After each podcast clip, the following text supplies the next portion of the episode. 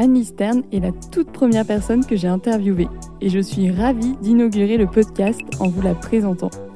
Elle allie au sein de la Art Girls Gallery les deux sujets qui lui tiennent le plus à cœur, l'art contemporain et le féminisme.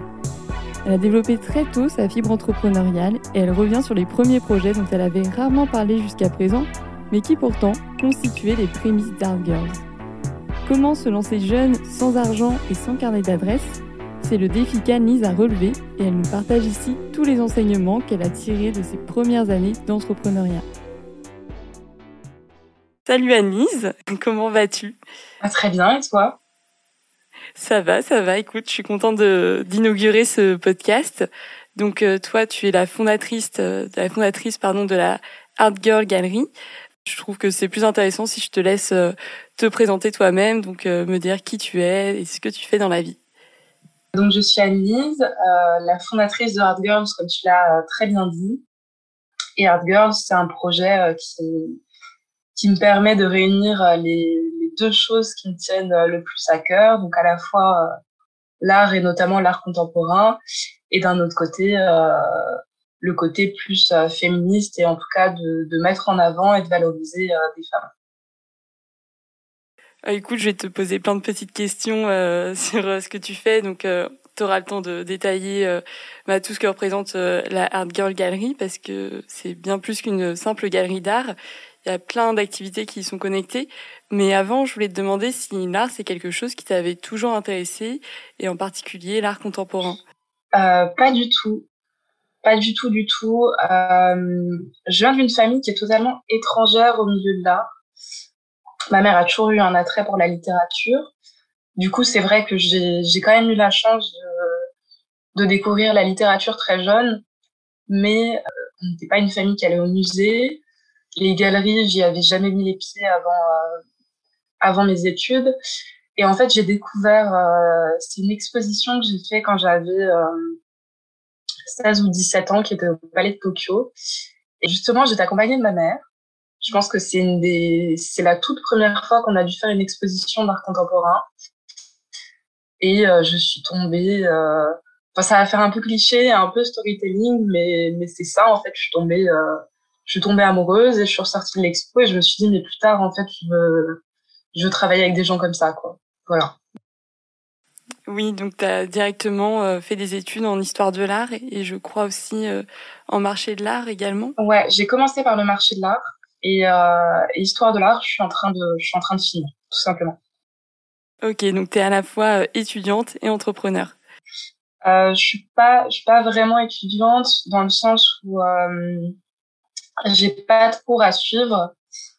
j'ai juste des examens et des dossiers à rendre et euh, du coup, en fait, ça me, enfin, ça me prend moins de temps entre guillemets euh, qu'un ou une étudiante euh, standard. Mais en tout cas, ça doit être stimulant et moteur pour toujours apprendre des nouvelles choses dans le champ de l'art. Et ça doit te servir pour créer ton contenu. Ouais. Bah pas pour mon pas pour mon contenu parce que je suis je fais des études en, allemand donc c'est c'est très axé Allemagne et c'est pas forcément adapté à, à ce que je présente avec Art Girls, mais après, oui, euh, c'est c'est stimulant. Et d'ailleurs, j'ai repris euh, j'ai repris des études parce que ça me ça me manquait en fait tout simplement d'apprendre des choses euh, d'apprendre des choses sur l'art parce que j'avais fait à la fin de ma licence, j'ai fait un an sans où j'ai vraiment arrêté mes études et, et j'ai monté une première boîte qui est pas Art Girls mais qui était une autre boîte et c'est vrai que, bah, enfin, intellectuellement, entre guillemets, ça me, ouais, ça me manquait. Bah, c'est ça, parce que l'art, c'est un champ tellement infini qu'on n'a jamais terminé d'apprendre et, c'est vrai qu'il faut trouver euh, des, des, outils, en fait, pour euh, toujours euh, se renseigner se tenir euh, au courant de l'actualité de l'art aussi, que ce soit en se rendant à des événements, des expositions, en suivant des, euh, des cursus euh, spécialisés, oui. Et oui, tu me parlais de ton autre boîte et j'avais envie de te poser des questions aussi sur tes précédentes expériences. Peut-être que on t'interroge pas beaucoup dessus, mais il y a eu un petit peu des prémices aussi à Art, Girls Gallery avec tout ce que tu as entrepris dans le passé, que ce soit entrepreneuriales ou bien des stages, des expériences professionnelles? Euh, Ouais, ouais, il y a eu des prémices. Bah, il y a eu euh, le la première chose qui a commencé par Armor Girls. C'était une... Euh, oh mon Dieu, je crois que j'ai jamais parlé de ça. Euh, C'était une association euh, que j'avais montée avec euh, deux copines qui s'appelait New Art Generation, donc ça n'existe plus. Mais euh, l'idée, c'était d'aider les artistes qui avaient euh, moins de 25 ans. Et du coup, on avait organisé, euh, on avait organisé des expos, des rencontres entre artistes, des, des ateliers artistiques. Enfin voilà, on essayait d'organiser des petits événements. Ça a duré six mois, un an. Et après, mes stages, honnêtement, ne m'ont pas tant marqué que ça. Et, euh, et j'ai monté du coup ma première boîte qui s'appelait euh, My Little Paintings. En gros, pour 150 euros, tu pouvais acheter une toute petite œuvre d'art qui faisait, euh, je crois que c'était 15 par 15 cm. En fait, l'idée, c'était de, de démocratiser, enfin, que ce soit au plus pratique pour quelqu'un qui voulait acheter une première œuvre d'art. C'est-à-dire que elles étaient toutes encadrées de la même façon, elles étaient livrées chez toi en moins de 48 heures. Enfin, on avait essayé de, de faire un produit entre guillemets facile sur euh, sur les œuvres d'art. Et c'était pour euh, plutôt pour des gens voilà qui avaient qui avaient envie d'acheter une première œuvre d'art. Et après on avait des œuvres euh, des œuvres plus grandes qu'on vendait aussi à des prix du coup différents. Mmh. Voilà. Mmh. Et oui, parce que c'est un peu ça le nerf de la guerre dans le monde de l'art, c'est de savoir comment on vend des œuvres d'art tout le monde n'est pas collectionneur, on a tous de la musique ou du cinéma chez soi, mais on n'a pas spécialement euh, d'art visuel. Donc, est-ce que tu trouves que c'est quelque chose de difficile de vendre de l'art? Euh... Oui, bah non, je, vais pas te mentir. Euh, oui, quand tu lances quand tu lances une boîte au début et que t'as pas euh, de pas forcément un carnet d'adresses qui est énorme, ce qui était ce qui était mon cas avec Art Girls, parce que bon, tout simplement, je suis, je suis, assez jeune. Oui, au début, c'est compliqué.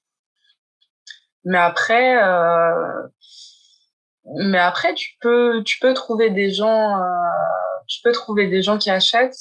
Après, moi, c'est vrai que j'ai pas de j'ai pas de collectionneur à proprement parler, c'est-à-dire que mes acheteurs, c'est pas des gens qui se revendiquent comme euh, comme collectionneur, mais bon, c'est des gens qui ont plutôt entre euh, entre 30 et 40 ans, qui ont tout à fait les moyens d'acheter à quelques centaines, voire quelques milliers d'euros. Donc, je suis pas non plus dans des prix. Euh, je crois que les prix les plus élevés que j'ai, c'est 10 000. Donc, tu vois, c'est pas des prix. Euh, bon, c'est beaucoup d'argent, mais par rapport au milieu de l'art contemporain, c'est des petits prix moi, je sais que c'est des gens, voilà, ils se revendiquent pas comme collectionneurs, mais euh, ils sont venus à une expo, ils ont bien aimé. Moi, j'ai pris le temps de discuter avec eux. Et puis, comme ça, régulièrement, tous les mois, euh, ils me demandent euh, ce que j'ai en stock. Et puis, des fois, ils achètent, des fois, ils achètent pas. Et généralement, ils commencent à 2 300. Puis après, ils vont vers 5, 6, 7, 800, 1000. Bon, 1000, c'est un cap à passer, mais une fois qu'ils ont passé le cap des 1000, 2000, 3000, ça augmente Mm. Mais oui, ça prend du temps et c'est pas c'est pas immédiat. Oui, voilà, je me demande euh, euh, les personnes qui achètent des œuvres d'art, est-ce que ce sont des personnes qui ont toujours eu l'habitude d'en acheter ou bien euh, toi quelque part tu as réussi aussi à les sensibiliser à l'intérêt d'avoir une œuvre d'art chez eux Est-ce que c'est arrivé? Bah en fait ouais, finalement sur les acheteurs que j'ai, oui. Mm. sur les acheteurs que j'ai, oui, j'ai pas de ouais, j'ai pas de, j'ai pas de collectionneurs au sens où on l'entend qui m'ont acheté, euh, qui m'ont acheté des œuvres pour l'instant. En fait, t'as trois choses qui généralement les fait passer à l'achat. Il y a un truc, c'est sûr, je le sais parce qu'en plus c'est souvent euh, des entrepreneurs qui, m'achètent des œuvres. Il y a un petit côté, je me reconnais dans toi quand j'avais un peu ton âge, ça c'est sûr. Ensuite, il y a un côté, j'ai envie de soutenir l'artiste parce que j'aime ce qu'elle fait, ça c'est sûr plus finalement, et je pense qu'il y a plus une volonté de, de soutenir l'artiste dans sa démarche que simplement de décorer chez soi. Même si tu aussi, euh, as aussi ce facteur-là qui rentre en compte, mais on est plus, je pense en tout cas qu'on est plus sur du soutien, euh, du soutien des artistes. Et généralement, généralement, c'est plus une histoire qui les a touchés. Enfin, au-delà de Love, c'est-à-dire Love les touche, mais il y a aussi tout ce qu'on va tout ce qu'on va dire derrière en sachant que c'est pas c'est pas une histoire qu'on a inventée comme ça euh, de, de mille pièces mais je pense que j'ai des artistes qui ont des histoires qui sont assez euh, des histoires de vie qui sont assez intéressantes et assez touchantes et qui racontent aussi des histoires qui sont assez intéressantes et assez touchantes. Je sais pas si ça répond à ta à ta question. Si, complètement. Mais en fait, ça permet de réaliser que le facteur humain et relationnel, il est super important dans le fait de vendre des œuvres d'art. Et c'est là aussi qu'on voit que c'est peut-être pas le même défi de vendre des œuvres dans une galerie que de les vendre en ligne, par exemple, parce que on n'a pas le même accès à, à, ce côté humain et dialogue qui fait passer en fait à l'acte d'achat. Ouais, ça c'est ça c'est sûr. Après, sauf si t'es sur euh, sauf si tu es sur quelque chose de très euh, très décoratif mm. du type euh, bon je vais pas je vais pas râler sur cette entreprise parce que parce qu'honnêtement ils, ils font vivre pas mal d'artistes ce qui est très bien mais euh, mais Singular par exemple ils ont un côté qui est assez euh, qui est assez déco je dirais et du coup si t'es vraiment axé que déco je pense que tu peux quand même vendre en vendre en ligne euh, sans avoir forcément ce côté humain. Mm. Mais euh, si tu commences à présenter des choses, euh, moi là je vais commencer à présenter des artistes qui sont bah, de moins en moins déco d'une certaine façon. Ouais, c'est plus compliqué en ligne. Ouais, c'est aussi une prise de risque de représenter des, des personnes qui vont créer des choses qui vont peut-être être moins agréables au regard, mais avec plus de sens aussi. Euh, c'est c'est un parti pris aussi. Moins agréable au regard, je dirais pas forcément ça, mais moins euh, moins décoratif. Hmm. Je disons que c'est plus une, une autre forme de, de beauté. Du coup, je vais te laisser te parler euh, plus spécifiquement et plus en détail euh, de ta galerie.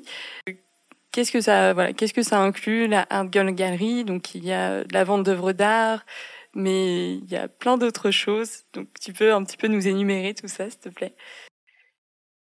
Ouais, en fait, euh, bah, au début, c'était vraiment conçu. Euh, je voulais vraiment créer une galerie d'art qui soutenait que les artistes femmes, mais euh, ouverte à ouverte à tout le monde. L'idée, c'est de se dire que bah valoriser les artistes femmes et mettre en avant des artistes femmes, ça peut intéresser tout le monde, que tu sois un homme ou une femme. Et, euh, et, du coup, au début, j'étais, enfin, mes premiers mois, j'étais vraiment partie sur l'idée de galerie. Et en fait, je me suis rendu compte que euh, vouloir soutenir et valoriser les artistes femmes, bah, ça nécessite euh, de mettre en place euh, plein de choses et pas seulement, euh, pas seulement de les exposer. Du coup, à côté de ça, donc, on a publié un livre, on va en publier d'autres. Donc, on va développer une branche maison d'édition. On propose aussi maintenant des cours d'histoire de l'art spécifiques aux artistes femmes. Donc, on a tout un cycle de conférences. Pour l'instant, ça, ça a démarré il y a un mois et demi, deux mois. Pour l'instant, c'est moi qui faisais les conférences, mais maintenant, je vais commencer à faire intervenir bah, tout simplement des intervenantes extérieures qui sont qui sont spécialisés euh, sur, euh, sur les sujets des conférences. Et euh, dernière chose, on fait aussi des statistiques sur les artistes femmes et sur les femmes dans le monde de l'art. Donc, euh, on avait sorti par exemple les statistiques de la FIAC. On a sorti, euh, oh là là, qu'est-ce que ça a pris du temps ça Les statistiques de des artistes femmes dans les galeries d'art en France, donc les galeries d'art contemporain, les, je crois qu'il y en avait, euh, je sais plus, j'ai peur de dire une bêtise, mais il devait y avoir 150 galeries euh, membres du CPGA. Et du coup, tous nos chiffres sont publics et euh, on peut tout retrouver euh, sur sur le site d'Art Girls ou sur ou sur notre compte Instagram. Je publie aussi pas mal de, de stats sur le compte Instagram. Donc tu dois être bien occupé avec tout ça. Et l'idée de base, donc, c'était d'avoir la galerie d'art et c'est après que ça t'est paru évident d'ajouter d'autres dimensions à, à, la Art Girl Gallery, c'est ça? Ouais. Bah il y a hum, ouais parce qu'en fait ça bon déjà moi honnêtement j'aime bien le fait de me diversifier Et puis, je pense que de toute façon, quand tu montes un, bon, si tu dois si tu dois interviewer après euh, Jessica Swedy, je pense qu'elle dira pareil, mais quand tu montes un projet, tu as une idée qui est extrêmement précise euh, de ton projet, de comment ça va se passer. Et puis en fait, euh, au fur et à mesure du temps, tu te rends compte que tu t'es trompé euh, sur euh, tout un tas de trucs et ton, ton idée, elle évolue complètement. Et moi, je me suis rendu compte que, bien sûr, exposer des artistes femmes, c'est important pour moi. Mais en fait, ce qui est vraiment important pour moi et ce qui fait vraiment Art Girls, c'est le fait de soutenir euh, les artistes femmes et que ça peut prendre tout un tas de formes. Et là, euh, je, te fais une petite avant-première, mais je vais bientôt l'annoncer. Euh, la nouvelle chose qu'on va qu'on va lancer, ça va être la, gal enfin, la galerie. C'est pour ça que je dis plus la galerie parce que c'est un projet, enfin un projet hybride. Mais euh, on a invité pour faire la direction artistique et pour filmer euh, un documentaire qui va traiter de la paternité. Voilà. Donc ça va être des regards de, de femmes et d'artistes sur la paternité. C'est une super nouvelle. Mais euh, trop intéressant. En fait, tu as trouvé ton, ton pourquoi. À la base de chaque projet, il y a ce fameux why. Et toi, tu l'as trouvé. Et en fait, tu t'es rendu compte que ça pouvait pas se faire euh, que à travers une galerie. Et ça, c'est trop bien. Tu grandis aussi avec, euh, avec ton projet qui évolue en même temps que, que toi, tu te connais mieux, tu, tu connais mieux tes envies et tes convictions aussi. Tu savais dès le départ, euh, ou peut-être que maintenant avec le recul, tu, tu le saisis mieux, mais euh, pourquoi tu, tu as choisi d'agir dans ce sens-là par la voie de l'entrepreneuriat? C'est peut-être quelque chose qui est en toi euh, Honnêtement, euh, honnêtement, je, je suis pas. Bon, j'ai eu j'ai eu des jobs étudiants, donc j'ai déjà été salariée. C'est un un truc qui m'a toujours profondément déprimée. Donc je pense que c'était c'était pas trop pas trop fait pour moi. Et euh, non aussi j'avais bah, j'avais envie euh, j'avais envie de voir ce projet euh, voir le jour et et tout simplement j'ai pas trouvé j'ai pas trouvé de boîte qui qui faisait ça. Donc autant le le faire moi-même je dirais. Et et aussi le truc c'est que quand tu commences à avoir parce que du coup moi j'ai eu une première expérience entrepreneuriale avant ça que du coup j'ai eu super jeune. Mais je pense que c'est très compliqué quand tu as une première expérience entrepreneuriale de, de retourner dans, dans le salariat. Je pense que c'est sauf si vraiment l'entrepreneuriat c'est pas fait pour toi, mais je sais pas si c'est fait pour moi. En tout cas, je sais que je, je me vois pas trop faire autre chose en fait.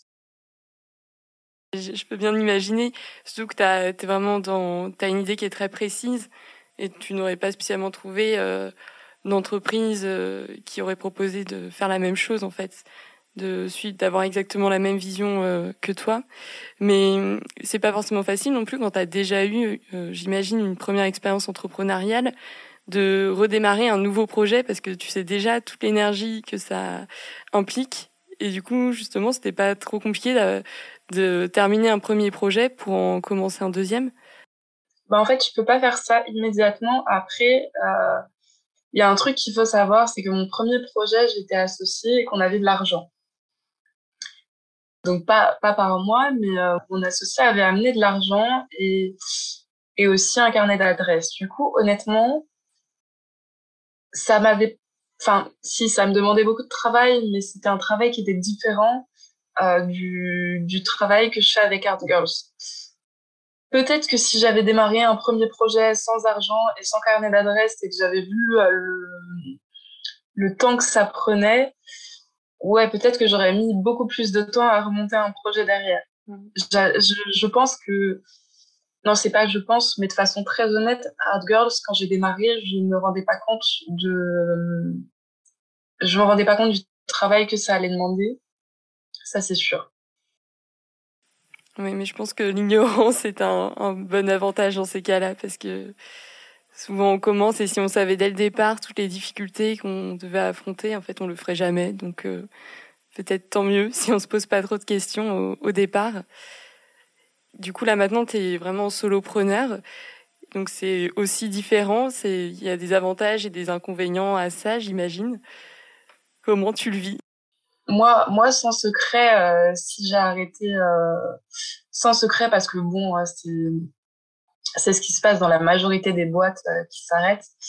Ma première boîte, ça s'est pas bien terminé avec avec mon associé. En tout cas, on n'était pas on n'était pas faites pour travailler ensemble, ça c'est sûr. Du coup, oui, forcément, ça se ça se passe mieux. Après, je pense que si j'avais eu une si j'avais eu une expérience avec à une associée où ça s'était très bien passé, je pense que je te dirais autre chose. Mais en tout cas, pour l'instant, pour l'instant, j'aime bien être seule. Euh, oui, il y a un tas euh, bah, avantage. Premier avantage, en fait, tu, tu fais ce que tu veux, tout simplement. Et euh, aussi, quand il y a quelque chose qui marche pas, bah tu sais que tu peux t'en prendre qu'à toi-même, ce qui est ce qui est quelque chose de, très bien, je pense, dans le sens où euh, tu... Comment expliquer ça? Euh, Dans le sens où t'as pas de regrets, entre guillemets, euh, vu que tu peux t'en prendre qu'à toi-même. Après, dans les inconvénients, bah, t'es tout le temps débordé. en plus, il faut savoir que les, les gens en face, souvent, ne réalisent pas que t'es tout seul, en fait, à tout faire donc c'est vrai que je disais on tout à l'heure, mais finalement, il faut que j'apprenne à dire je. Euh, bah, oui, forcément, quand tu accumules les choses, euh, quand tu accumules euh, écrire un livre, organiser des expositions, vendre des œuvres, faire des statistiques, donner des cours, ça fait ça fait beaucoup et du coup euh, rien qu'en termes de rien qu'en termes de délai, bah souvent tu es obligé de, repousser les choses et les choses prennent beaucoup plus de temps à faire que ce que tu aimerais. Mais, mais c'est le jeu, quoi. Enfin.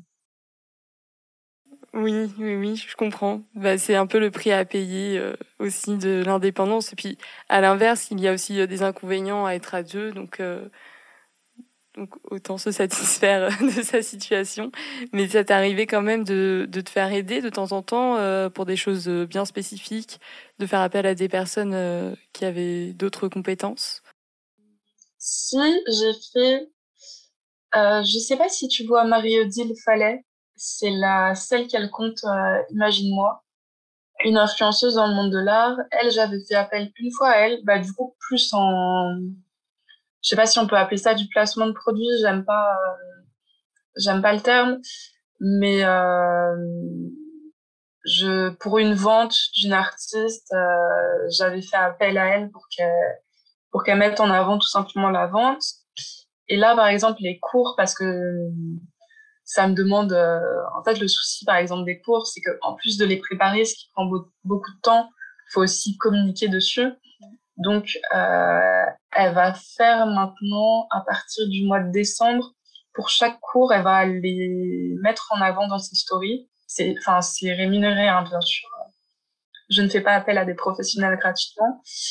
Et euh, après, juste en montage d'exposition, je demande généralement à, à quelques amis euh, s'ils peuvent pas venir me donner un coup de main pour, euh, pour installer, mais sinon le reste, non. Hmm. Oui, je vois. Bah, oui, c'est vraiment un, un, défi. Et puis c'est là que c'est important d'être bien entouré parce que il faut pouvoir savoir demander de l'aide aussi de temps en temps pour des choses bien spécifiques comme le, le montage d'expo. Et euh, du coup, ça m'amène à, te demander de parler de tes expositions. Donc, euh, quel est le format de tes expos? Ta galerie, on peut la trouver dans un endroit bien spécifique? Euh, bah, Jusqu'à présent, elle était itinérante. C'est-à-dire que euh, je louais... C'est pas bien, je devrais pas le dire. Mais ce que j'avais trouvé comme solution qui était vraiment pratique, c'est que je louais des apparts sur Airbnb et euh, parce qu'en fait je pouvais avoir euh, des je pouvais avoir des grandes surfaces en fait pour vraiment pas cher avec le Covid donc je pouvais avoir euh, 80 mètres carrés à Saint-Germain-des-Prés par exemple et pour des tarifs défiant littéralement toute concurrence et il y avait un côté euh, je sais pas je pense que les je pense que ça se prêtait bien à certaines expositions dans le sens où les les gens arrivaient vraiment dans un appart en fait. Et, moi, ça me permettait de prendre un peu plus de temps avec eux, ça me permettait de, bah, de les recevoir dans un cadre un peu plus, euh, un peu plus intime. Donc j'ai fait ça pendant plusieurs mois et euh, là, j'ai décidé d'essayer de passer en ligne pour quelques mois. C'était pas du tout à volonté euh, définitive parce que en ligne c'est pas ce qui me correspond le plus. Mais euh, tu disais très justement que euh, le souci du en ligne, c'est qu'on perd le, on perd le contact humain et la rencontre avec les artistes. Et du coup, euh, là, je vais essayer un nouveau format d'exposition qui va en fait prendre la forme euh, d'une série de petits films, de petits documentaires sur les artistes. Et euh, la première exposition va s'appeler Un petit bout de moi. Et l'idée, en fait, c'est de, bah, parler des artistes, mais euh, pas de la façon dont tu peux en parler sur un cartel d'exposition ou dans un portfolio, mais au contraire de proposer, bah, d'en parler de façon plus intime, de parler d'expériences de vie et de parler de finalement ce qu'elles racontent pas dans leur portfolio, ce qu'on raconte pas normalement en galerie. Et donc, avec les petits films, ça va durer Là, ça va être une expérience qui va durer deux ou trois mois. Avec euh, suite à chaque film, il y a bien sûr une euh, t'as bien sûr une marketplace, j'aime pas ce terme, mais t'as bien sûr une marketplace. Et l'idée, c'est de voir si, euh, eh bien, en racontant, euh... moi, moi, je pense que c'est, je pense que c'est intéressant parce que je pense qu'on, je pense qu'on a une période où on a besoin de, belles histoires et d'histoires euh, et d'histoires positives. Et l'idée, c'est de voir si ça, et eh ben, ça peut euh, encourager des gens à tout simplement à, s'attacher euh, à une œuvre, même si c'est en virtuel. Et euh, donc voilà, j'aimerais tester ce nouveau format d'exposition en ayant en idée dans un coin de ma tête de me donner un ou deux ans pour réunir pour réunir des fonds pour pour tout simplement acheter un local. Voilà. Que de beaux projets. En tout cas, j'adore l'idée euh, de l'appartement Airbnb. Je trouve que c'est un, un, bon exemple aussi de, de, débrouillardise. Et puis, ça devait être euh, peut-être plus facile d'attirer du monde dans un appartement, parce qu'il y avait peut-être moins le côté euh, froid et parfois intimidant des galeries d'art euh, avec vraiment le white cube. Donc, comme tu dis, c'était plus intimiste. et comment tu t'es débrouillé, par exemple, pour ne pas faire des trous dans les murs ou quoi? T'as réussi à trouver des petites solutions? Franchement, j'en ai fait, mais, mais rebouché, rebouché. Tout était. Euh... Non, après, ce que je faisais, c'est que je prenais. Euh... J'ai jamais loué d'appart à des particuliers. Parce que ce qu'il faut savoir, c'est que sur Airbnb à Paris, la plupart des apparts, c'est pas des apparts de particuliers, c'est euh, ça appartient à des, des agences et en fait, c'est loué euh, de façon euh, de façon quasiment permanente et il y a personne qui habite dedans. S'il y avait vraiment quelqu'un qui habitait dedans, je pense que je l'aurais pas fait. Mais euh, il y avait un tas d'astuces, c'est-à-dire que par exemple, euh, c'était des appartes avec tu sais, les poutres au mur. Mm. Et euh, généralement, les poutres, elles avaient été un peu attaquées par des, des bêtes et tout. Du coup, en fait, si tu faisais un trou, ça se voyait absolument pas. Les murs, pareil, on a toujours tout rebouché. J'ai jamais eu de problème. Mais c'était, c'est pas c'est pas une bonne idée de le faire, mais en même temps, euh, en même temps, c'est passé, tu vois. Donc euh... comme quoi il faut oser. Et oui, j'ai vu la vidéo d'un petit bout de moi. J'ai trouvé ça super euh, poétique comme format. Tu as eu des premiers retours? Comment ça se passe pour l'instant? euh, bah, Pour l'instant, j'ai pas du tout expliqué la forme que ça allait prendre. Et euh, j'ai eu du j'ai eu du retard. Donc la la première vidéo va sortir pas ce dimanche, mais le prochain, donc c'est le tout début décembre. Et euh, écoute, on verra bien. Moi, c'est vrai que dans ma tête, je l'imagine un peu comme une série avec euh, des épisodes, mais euh, je sais pas. Hum, pour l'instant, honnêtement, j'ai pas essayé. Il y a des gens qui me disent euh, ah oui ça va marcher, il y a des gens qui me disent mais non ça va pas marcher. On va essayer puis on va voir quoi. Ouais, et puis l'important, c'est que ça t'inspire, que tu prennes du plaisir.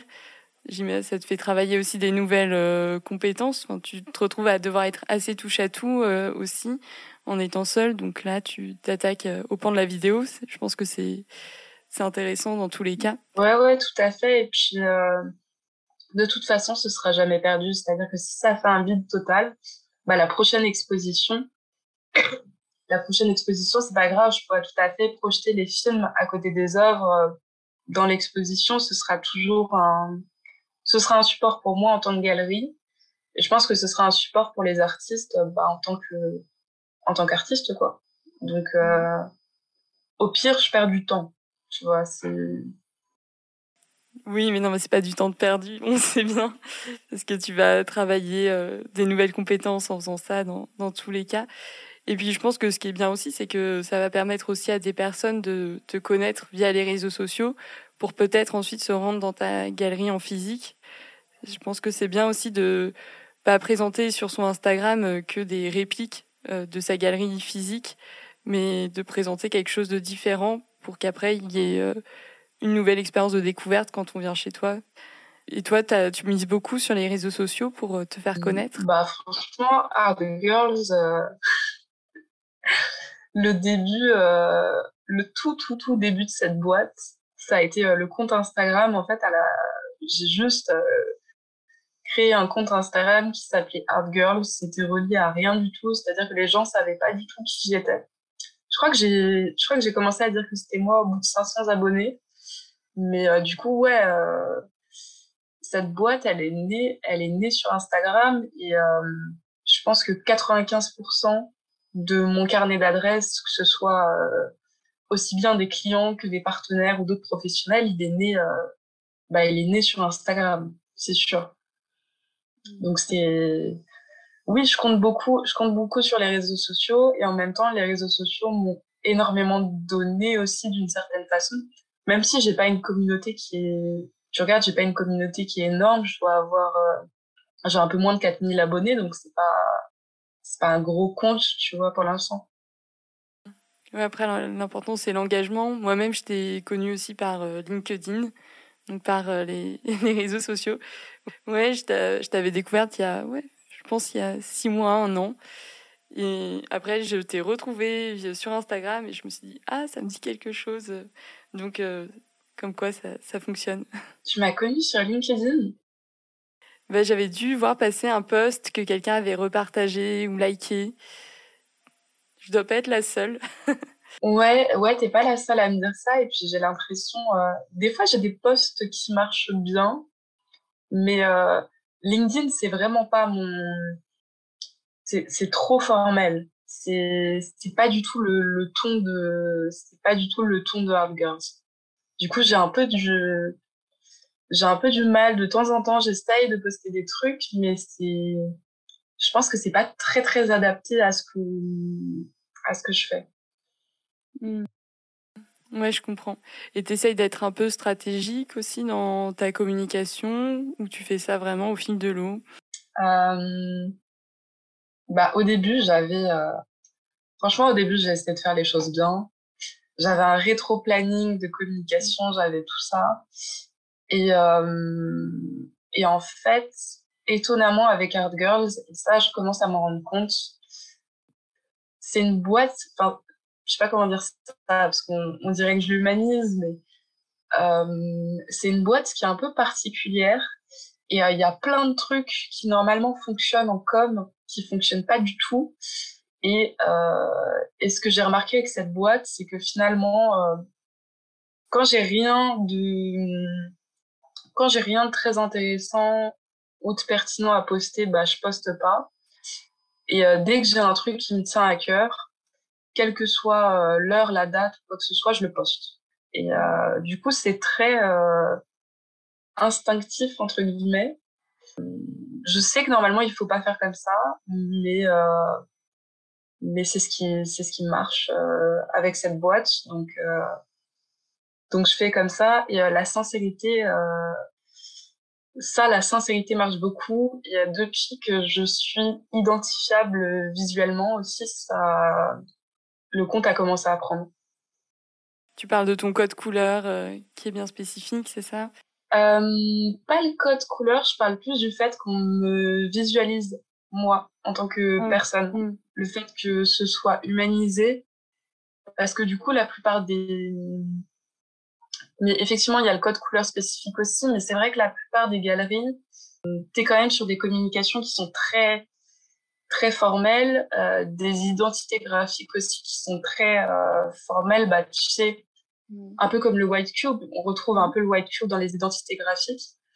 Et, euh, et du coup, je pense que le fait que les gens arrivent à voir qu'il y a une personne en fait derrière et qu'ils arrivent à l'identifier et que bah, un truc bête, mais quand je me présente, je donne jamais mon nom de famille ou très très rarement. Enfin, les, gens m'appellent toujours par mon prénom. Je pense que ça, en tout cas moi avec ma boîte, ça a participé à, l'engagement. Mais après c'est c'est ce qui a marché avec moi. Je pense que c'est pas forcément applicable euh, à d'autres entreprises.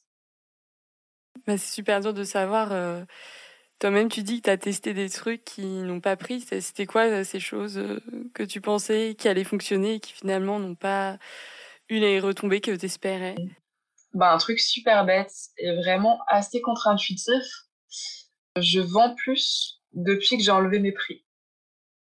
Euh, j'ai honnêtement, hein, parce que moi j'étais vraiment, en plus c'est un truc que je défends parce que je trouve que la transparence elle est importante et qu'on est effectivement dans un milieu où il n'y a pas assez de transparence.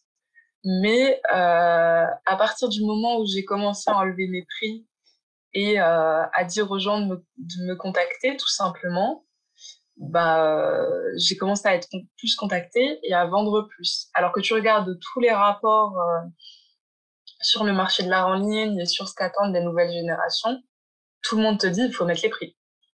Mais moi, euh, ça ça n'a pas marché. Comme quoi, bah, pareil, il faut tester, euh, essayer avec, essayer sans, et voir ce qui fonctionne le mieux pour toi. Mais ouais, il y a plein de cas particuliers. Et concernant les prix aussi, toi, je crois que tu as étudié aussi euh, l'estimation d'œuvres d'art.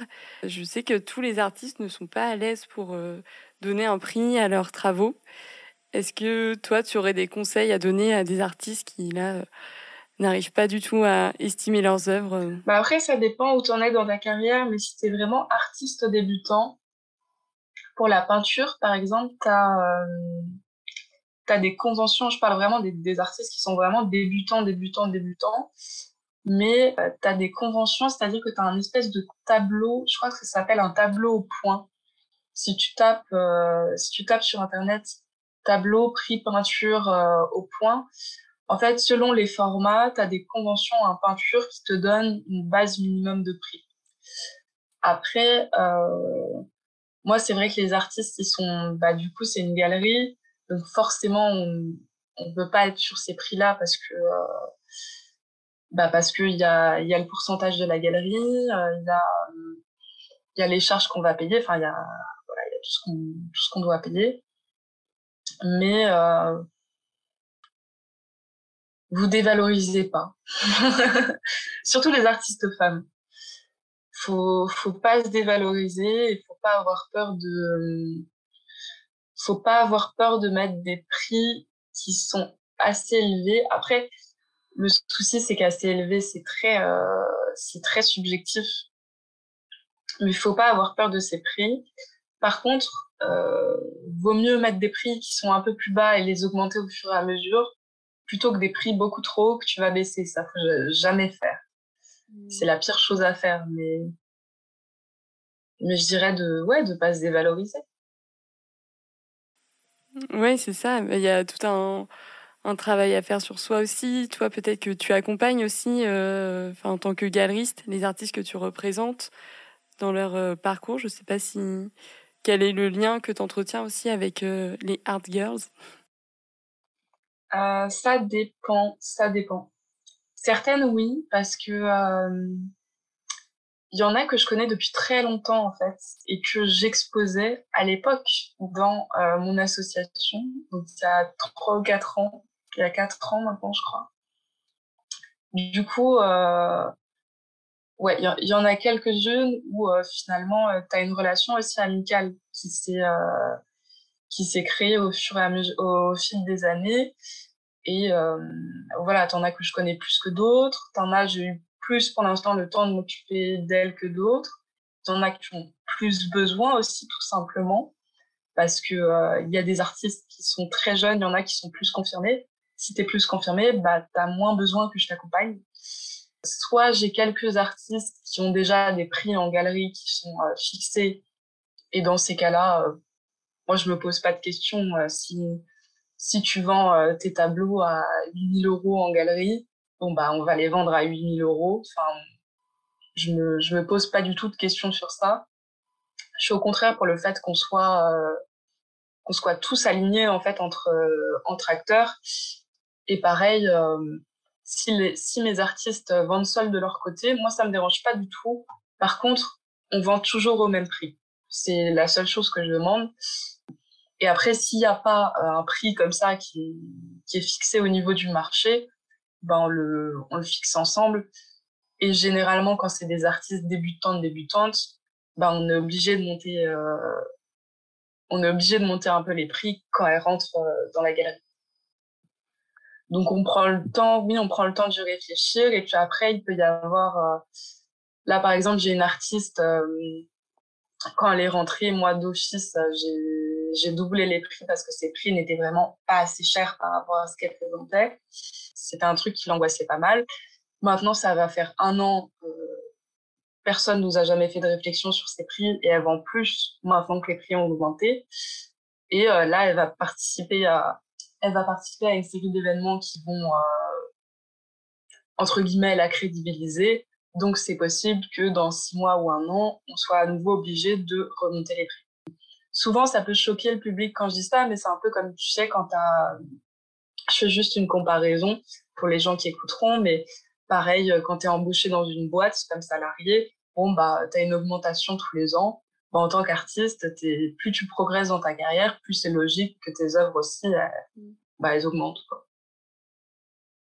C'est vrai que c'est un peu tabou de rapprocher le, monde de l'entreprise et le monde de l'art, mais parfois oui, c'est. Enfin, je vois pas, je vois pas pourquoi un artiste n'aurait pas euh, les mêmes droits finalement. Donc euh, euh, j'avais vraiment envie d'aborder quelque chose avec toi. Il y avait un post euh, que tu avais fait qui m'avait marqué où tu disais que tu en avais marre qu'on te demande est-ce que c'est une association? Est-ce que je peux adhérer à ton association? Et est-ce que tu peux revenir un peu sur euh, ce qui s'est passé, pourquoi c'était problématique, que les personnes ne comprennent pas que c'était une société?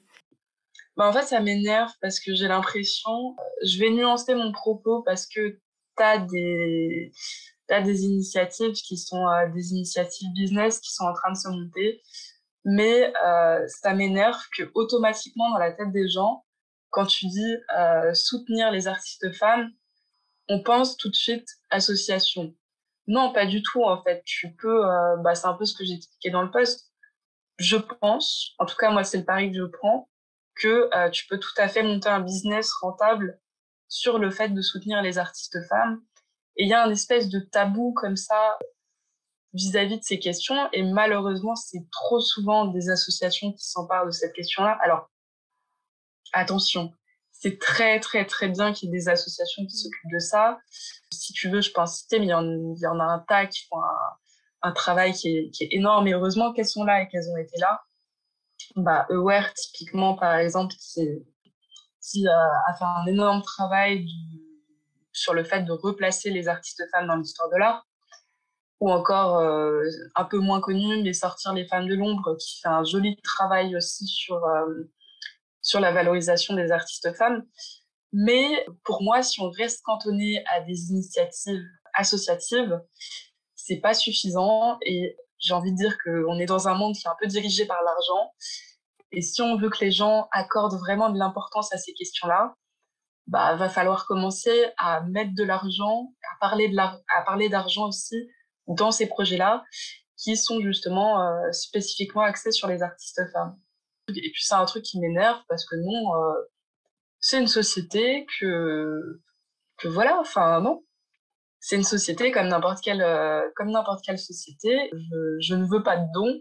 Si les gens euh, veulent m'encourager, ils peuvent acheter tout un tas de choses. Oui, puis c'est te donner la possibilité aussi de voir les choses en grand, c'est un petit cap à passer de se dire bah c'est forcément plus ambitieux de faire une société euh, qu'une association, même s'il y a des associations qui font des un travail euh, immense, mais c'est se dire que oui, on peut, on s'offre, on, s'accorde la possibilité d'en vivre en fait, et c'est ça demande aussi de, l'ambition. Donc en fait, as dû, ce qui s'est passé, c'est que tu as dû faire face aux personnes qui croyaient pas complètement à ton idée pour plein de raisons, parce que c'était des artistes femmes, peut-être parce que je ne sais pas, mais finalement ça, ça revenait à ça, affronter un peu les, les personnes qui avaient qui croyaient pas autant en ton projet que toi t'y croyais en fait. Ouais, ouais, et puis il y a le, bah je pense que c'est un biais aussi tout simplement qu'on a de se dire quand un projet est réservé aux, aux femmes ou met en valeur des femmes, bah souvent on a le biais associatif. Et mm. mais je suis pas la seule. Hein. J'avais rencontré d'autres femmes comme ça euh, qui montaient, euh, qui avaient monté par exemple des startups qui mettaient en valeur euh, les femmes bon, dans d'autres euh, dans d'autres domaines, mais qui étaient aussi confrontées à ces questions-là et qui, du coup disaient bah non en fait on n'est pas on n'est pas une association, on est une vraie boîte et on va gagner on va gagner on gagne de l'argent comme ça. Je trouvais ça super important d'en reparler parce qu'en effet, tu dois pas être euh, la seule. Et ça demande aussi de s'affirmer. Euh, je crois qu'on a à peu près le même âge. En tout cas, on a tous les deux moins de 25 ans. Est-ce que euh, des fois, on t'a fait sentir euh, que tu étais un peu jeune dans ce milieu ou, ou pas du tout T'as jamais eu à te poser la question? Ouais, si, si, si, si. Mais en fait, au début, ça me complexait D'ailleurs, c'est pour ça que j'ai repris un master aussi, parce que j'avais j'avais ce complexe de me dire euh, j'ai qu'une licence, j'ai pas un master. Enfin, bon, j'ai tout ça qui m'a beaucoup travaillé. Et en fait, honnêtement, aujourd'hui, euh, j'en joue. Et je me dis de toute façon, les personnes que ça dérange, ce seront jamais mes clients. Ils m'achèteront. Enfin, finalement, ils vont jamais rien m'acheter. Donc j'en joue. Et je pense que maintenant, c'est plus une c'est plus une force d'une certaine façon que euh, qu'une faiblesse. Oui, comme tu disais, il y a des personnes qui disaient qu'elles se reconnaissaient aussi dans toi à leur début. Ça créait aussi une connexion avec avec tes clients. Donc tu as raison. Oui, autant le voir comme une comme une force parce qu'effectivement ça peut l'être, ouais. C'est vrai que tu vois, bah j'ai plus de complexe par rapport au fait que visuellement on, parce que oui, tu, tu me vois physiquement, enfin, oui, tu comprends que j'ai, moins de 25 ans, quoi. Et avant, ça me, ça me complexait. Maintenant, euh, enfin, j'ai 23 ans, j'ai 23 ans, j'y, peux rien. J'ai monté, j'ai monté une boîte jeune, euh, j'ai monté une boîte jeune. Euh, j'allais pas attendre, euh, je vais pas avoir, attendre d'avoir 30 ans pour commencer à, à faire quelque chose, quoi. Bah oui, c'est ça. Il n'y a pas un seul chemin tout tracé. C'est la question de la légitimité. Moi, j'avais l'impression, par exemple, que je pouvais pas parler d'art si j'avais pas un doctorat en histoire de l'art, tellement c'est un champ immense et infini. Et toi, tu as, quand même osé écrire un livre, euh, euh, même si tu n'avais qu'un master ou qu'une licence. Donc, euh, comment tu t'es autorisé à faire ça?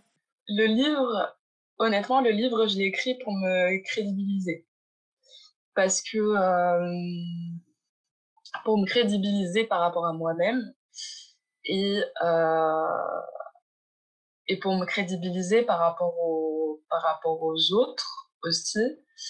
Et euh, il y avait un bon moi, moi c'est parce que je suis un, je suis un peu comme ça mais euh, j'ai une petite euh, une petite feuille de route dans ma vie que j'ai fait avec des chaque année en fait c'est un un projet qui me tient à cœur que j'ai envie de que j'ai envie de monter, que j'ai envie de développer. Et il se trouve que pour mes, que pour mes 22 ans, c'était écrire un livre.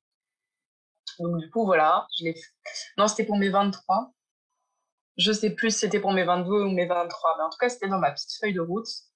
Et, euh, du coup, voilà, c'est coché, euh, c'est fait.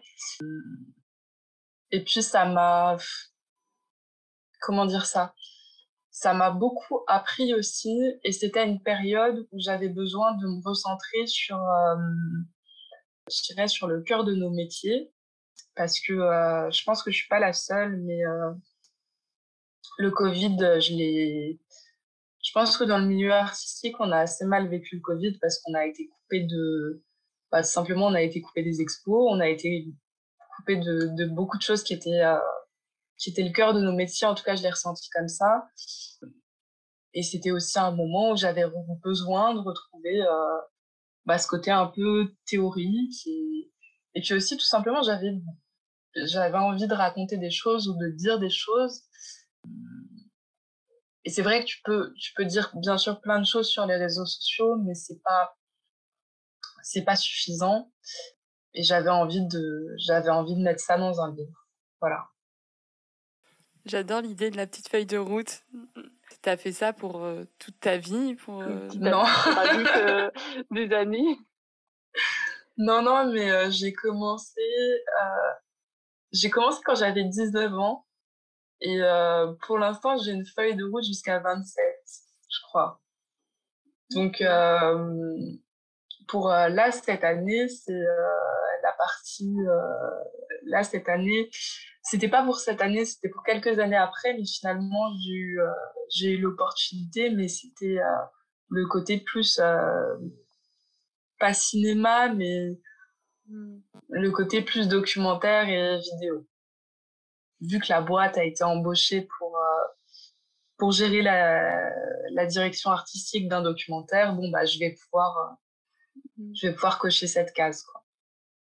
Je trouve ça beau, mais au début, je me disais, mais ça met pas la pression si tu arrives à dans ta case et que t'as pas fait le truc. Euh, est-ce que t'es pas un peu déçu? Mais en même temps, j'ai presque l'impression, du coup, de ce que tu me dis, que ça t'aide à réaliser tes rêves, un peu comme euh, comme si ça t'aidait à visualiser euh, ce que tu voulais dans ta vie. T'es la première personne que je rencontre qui fait ça. Et je trouve que c'est un, un bel outil. la psychopathe, quoi. On va tous faire notre petite feuille de route après. Ouais, peut-être que ça peut créer de peut-être que ça peut créer de l'angoisse. Moi, je sais que pour l'instant, ça m'a. Bah après, euh, des, des, périodes d'angoisse, j'en ai, j'en ai beaucoup aussi, hein, mais mais pour l'instant, ça, en tout cas, ça a plus été, euh, ça a plus été motivant et aussi parce que j'ai eu, euh, bah tu vois, pour le coup, écrire un livre, il n'y a pas de, je veux dire, ça, ça dépend de rien d'extérieur. C'est-à-dire, euh, si demain, tu as envie euh, d'écrire un livre et de le publier euh, toi-même, il n'y a, y a, enfin, y a rien d'extérieur, a priori, qui va pouvoir t'empêcher de le faire. Donc, si c'est des trucs comme ça, a priori, ça créera pas forcément d'angoisse parce que c'est, il n'y a pas d'éléments extérieurs qui, qui peuvent t'impacter. Après, est-ce que ton livre, tu vas beaucoup le vendre ou pas? Ça, c'est une autre, c'est une autre question. Mmh. Mais effectivement, j'ai pas écrit un best-seller. Mais par contre, j'ai eu l'opportunité d'avoir un espace dans lequel bah, j'ai pu, euh, j'ai pu m'exprimer et raconter euh, ce que j'avais envie de raconter. Mais oui, effectivement, faut décomplexifier les choses aussi. Un livre, c'est un papier, un crayon à la base. La suite, elle est ce qu'elle est, mais en effet, rien ne nous empêche de le faire. Et comment tu as choisi ton sujet? À qui il s'adresse ce livre? Pour le coup, il s'adresse plutôt il s'adresse plutôt aux personnes extérieures au monde de l'art. Et euh, en fait, c'est une, c'est une sorte d'introduction à la philosophie de l'art, mais euh, vulgarisée et actualisée. Parce que j'adore la philosophie et euh, c'est une de mes, c'est une, de, une des premières choses qui, je pense, m'a passionnée euh, dans ma vie, bien avant, euh, bien avant l'art. Mais le souci de la philosophie, c'est que souvent, c'est des choses assez simples finalement, mais qui sont expliquées de façon tellement complexe que bah ça parle parle pas à grand monde. Et c'est vrai que moi j'adore, bah, j'adore la vulgarisation au niveau de que ce soit soit au niveau du livre, soit au niveau des expositions, soit au niveau des cours que je donne. J'adore, j'adore en fait lire plein de choses, apprendre plein de choses et ensuite essayer de, bah, de résumer ça et de transmettre ça. C'est quelque chose que j'aime beaucoup. Et du coup, là, en fait, c'est juste organisé autour de, je crois qu'il y a cinq questions. Donc, tu as qu'est-ce que c'est que l'art? Est-ce que l'art, ça doit être beau? Euh, À quoi ça sert l'art? Quel est le rôle d'un artiste? Et qu'est-ce qu'une bonne œuvre d'art? L'idée, c'est de prendre, alors c'est très très axé art contemporain, donc je prends beaucoup d'exemples d'artistes contemporains mais d'axer ça voilà avec des réponses qui soient euh, donc c'est pas des réponses qui soient absolues c'est plutôt des pistes de réflexion mais de proposer des pistes de, de réflexion un peu plus actuelles que euh, les réflexions par exemple de Platon voilà.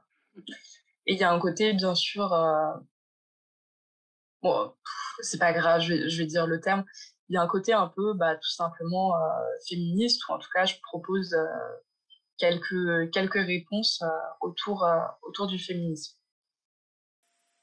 Ouais, j'allais te demander quelle avait été ta, ta méthode, mais du coup, c'est sympa le fait d'avoir des chapitres comme des questions, ça devait être assez inspirant aussi, parce que c'est quelque chose d'ouvert. Toi, as, tu t'y es prise comment? Ça t'a pris beaucoup de temps Tu avais des flots d'inspiration et des périodes sans rien faire. Ça, ça, a été quoi un peu le, le chemin pour euh, arriver au livre final? Euh, Ouais, bah ouais, ça prend du temps. Mm. Ça prend du temps et euh, en fait, moi, quand je fonctionne de façon systématique comme ça, quand j'écris, je fais des recherches. Je fais plein, plein, plein de recherches. Après, je suis aussi beaucoup inspirée quand, quand j'échange avec d'autres personnes.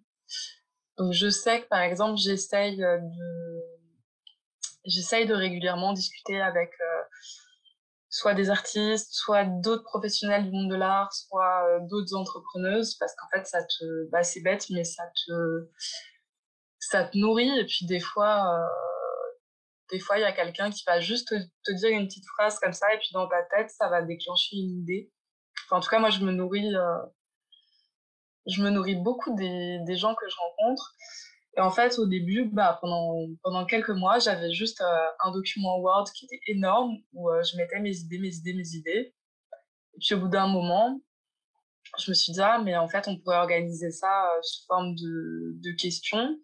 Donc j'ai commencé à organiser, à voir les chapitres qui pouvaient se dessiner. Et en fait, voilà, je fonctionne comme ça. Je fonctionne de... Je commence par la matière et ensuite le plan pour moi se dessine se dessine naturellement.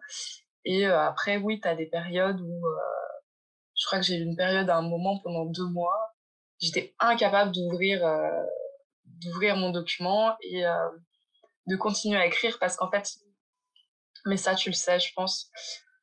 Moi en tout cas, je, fonctionne comme ça, mais je pense que tout le monde fonctionne un peu comme ça. Quand tu veux écrire, tu peux pas tu peux pas te mettre devant ton PC et te dire bon bah je vais écrire pendant euh, 8 heures en fait c'est un exercice qui est très aléatoire et des fois euh, bah des fois pendant deux trois semaines tu peux absolument rien écrire et des fois euh, pendant une semaine tu je sais pas tu as un regain euh, d'inspiration et, et, tu peux passer huit enfin mmh. tu peux passer huit heures d'affilée devant ton PC mais je pense que ça je pense que c'est fluctuant quoi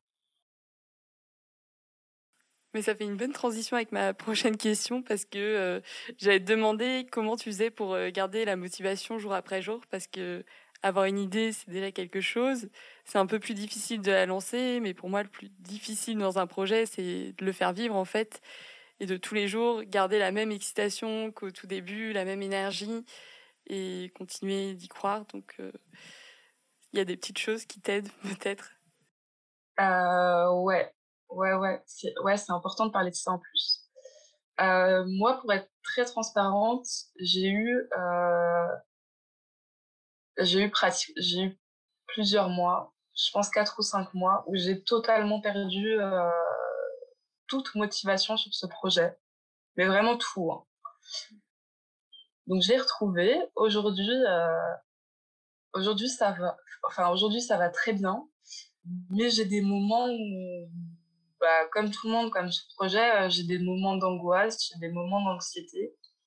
Et euh, là, ça m'est arrivé en début de semaine, gros moment, gros moment d'anxiété parce que, en fait, il y a, deux, euh, je pense qu'il y a différents types de phases qui peuvent te provoquer de l'anxiété ou de l'angoisse ou des pertes de motivation. Il y a au début, parce que quand tu attends que ça commence à décoller, Et il y a quand ça commence à décoller. Donc, je suis pas du tout en plein succès. Hein. On en est très, très, très, très loin. La route est très longue. Par contre, euh, ça fait quelques semaines que le projet, je le vois et je le ressens au, au niveau des personnes qui me contactent. Ça fait quelques semaines que je sens qu'il commence à se passer un truc.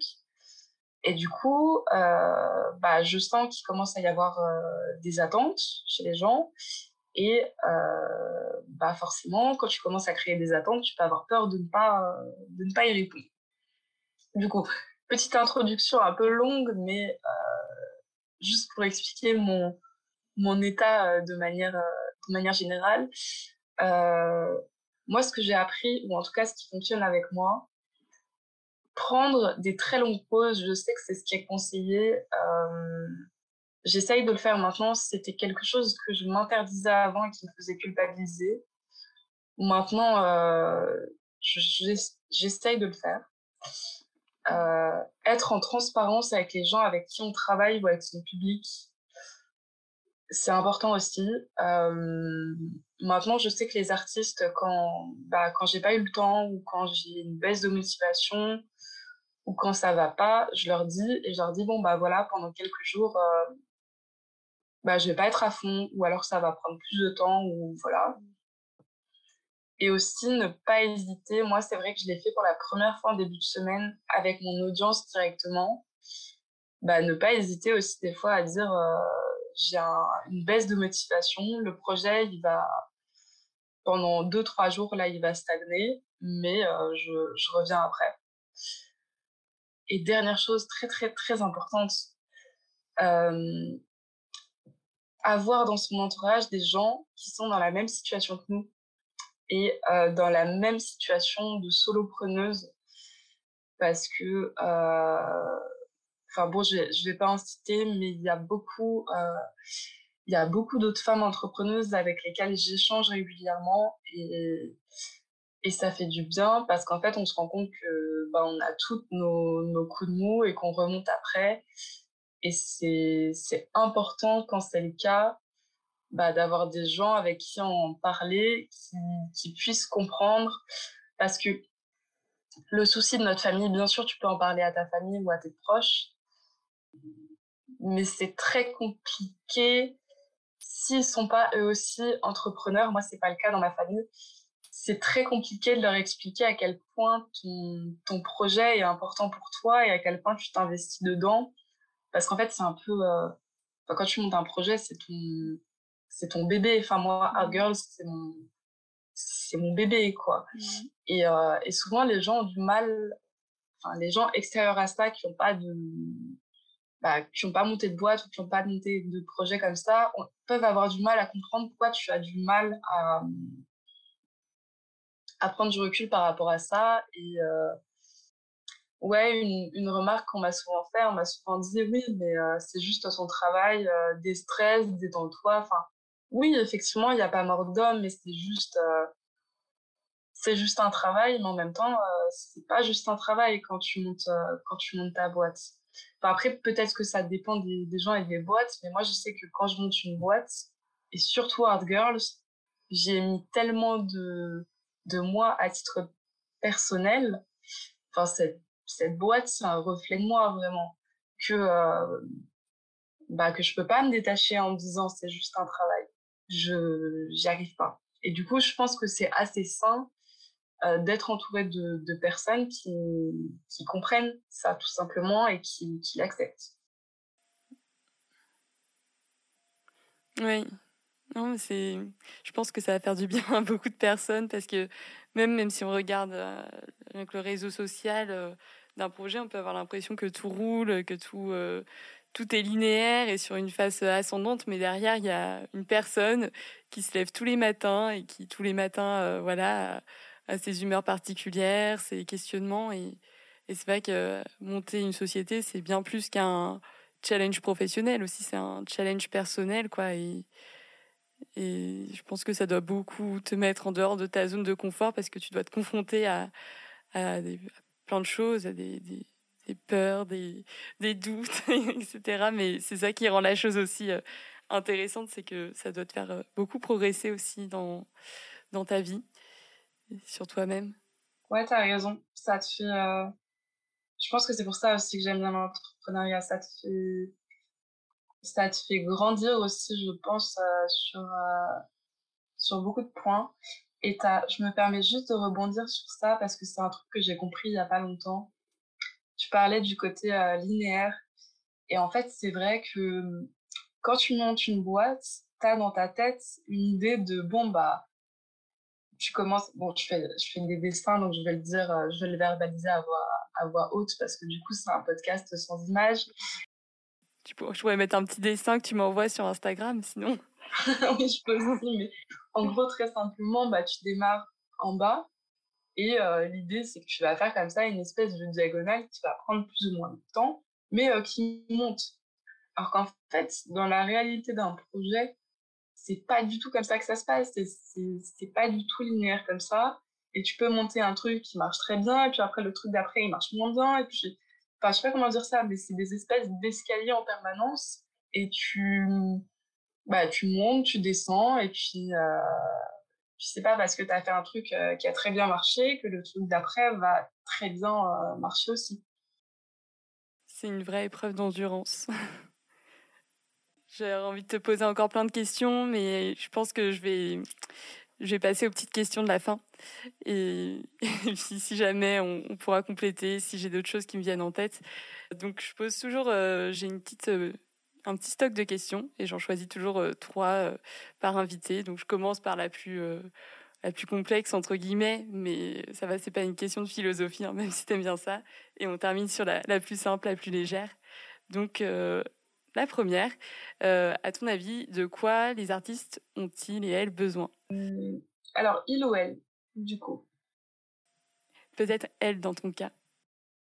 Bah, je vais, je vais rebondir sur ce qu'on avait dit tout à l'heure par rapport au, au fait euh, qu'on pensait que j'étais une association. Euh, je pense que les artistes, elles ont femmes. Du coup, je vais, je vais vraiment parler spécifiquement des femmes. Euh, je pense qu'elles ont besoin qu'on mette des, moyens sur elles et des vrais moyens. Je pense qu'elles ont besoin qu'on les expose en grand. Je pense qu'on les elles ont besoin qu'on les expose à un certain prix, euh, qu'on fasse un effort pour les exposer dans des dans des lieux euh, dans des lieux prestigieux. Et je pense qu'il y a vraiment un travail sur ça à faire. Et il y a vraiment, euh, il y a besoin de mettre des moyens. Ça, j'en, suis persuadée. Après, euh, de façon, euh, de façon plus large, pour répondre à il et elle, j'ai pas la, j'ai pas la prétention de savoir ce dont ont besoin les artistes. Je pense que je l'apprends euh, je pense que je l'apprends tous les jours, que c'est très spécifique à, à chaque artiste. Mais si je peux me permettre, euh, ouais, une revalorisation de leur statut dans la société, parce que euh, parce qu'on a un problème avec le, statut euh, le statut d'artiste en France, parce que on se rend compte que si tu regardes au niveau des chiffres statistiquement, c'est des gens qui sont très mal payés. Statistiquement, c'est très compliqué d'en vivre, alors que la plupart du temps, c'est des gens qui ont fait un, bac plus 5, euh, souvent dans des cursus extrêmement sélectifs et euh, qui sont euh, bah, qui sont payés au, lance-pierre. Du coup, je sais pas, mais je pense qu'il faut réfléchir à des nouveaux modèles de rémunération des artistes. Il y a euh, bah, tu as tout le développement des, NFT en ce moment qui est assez encourageant. C'est pas un milieu que je connais extrêmement bien, mais euh, de ce que j'en vois, ça, ça peut donner des nouvelles possibilités euh, de, rémunération aux artistes, des possibilités de rémunération qui soient plus justes aussi. Et, euh, je pense que voilà, on a juste des, nouveaux modèles à imaginer et à créer mais que le modèle qu'on a dans l'état actuel, il n'est pas, bah, il pas viable. Voilà. Euh, la deuxième question, qu'est-ce qui te fait aimer une œuvre d'art? Ah. Euh, ça, c'est une très bonne question. C'est peut-être la plus compliquée aussi, finalement.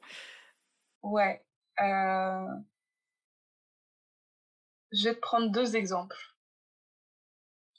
Euh... Il y a un artiste que ah bah j'ai une œuvre qui est juste ici mais elle est emballée.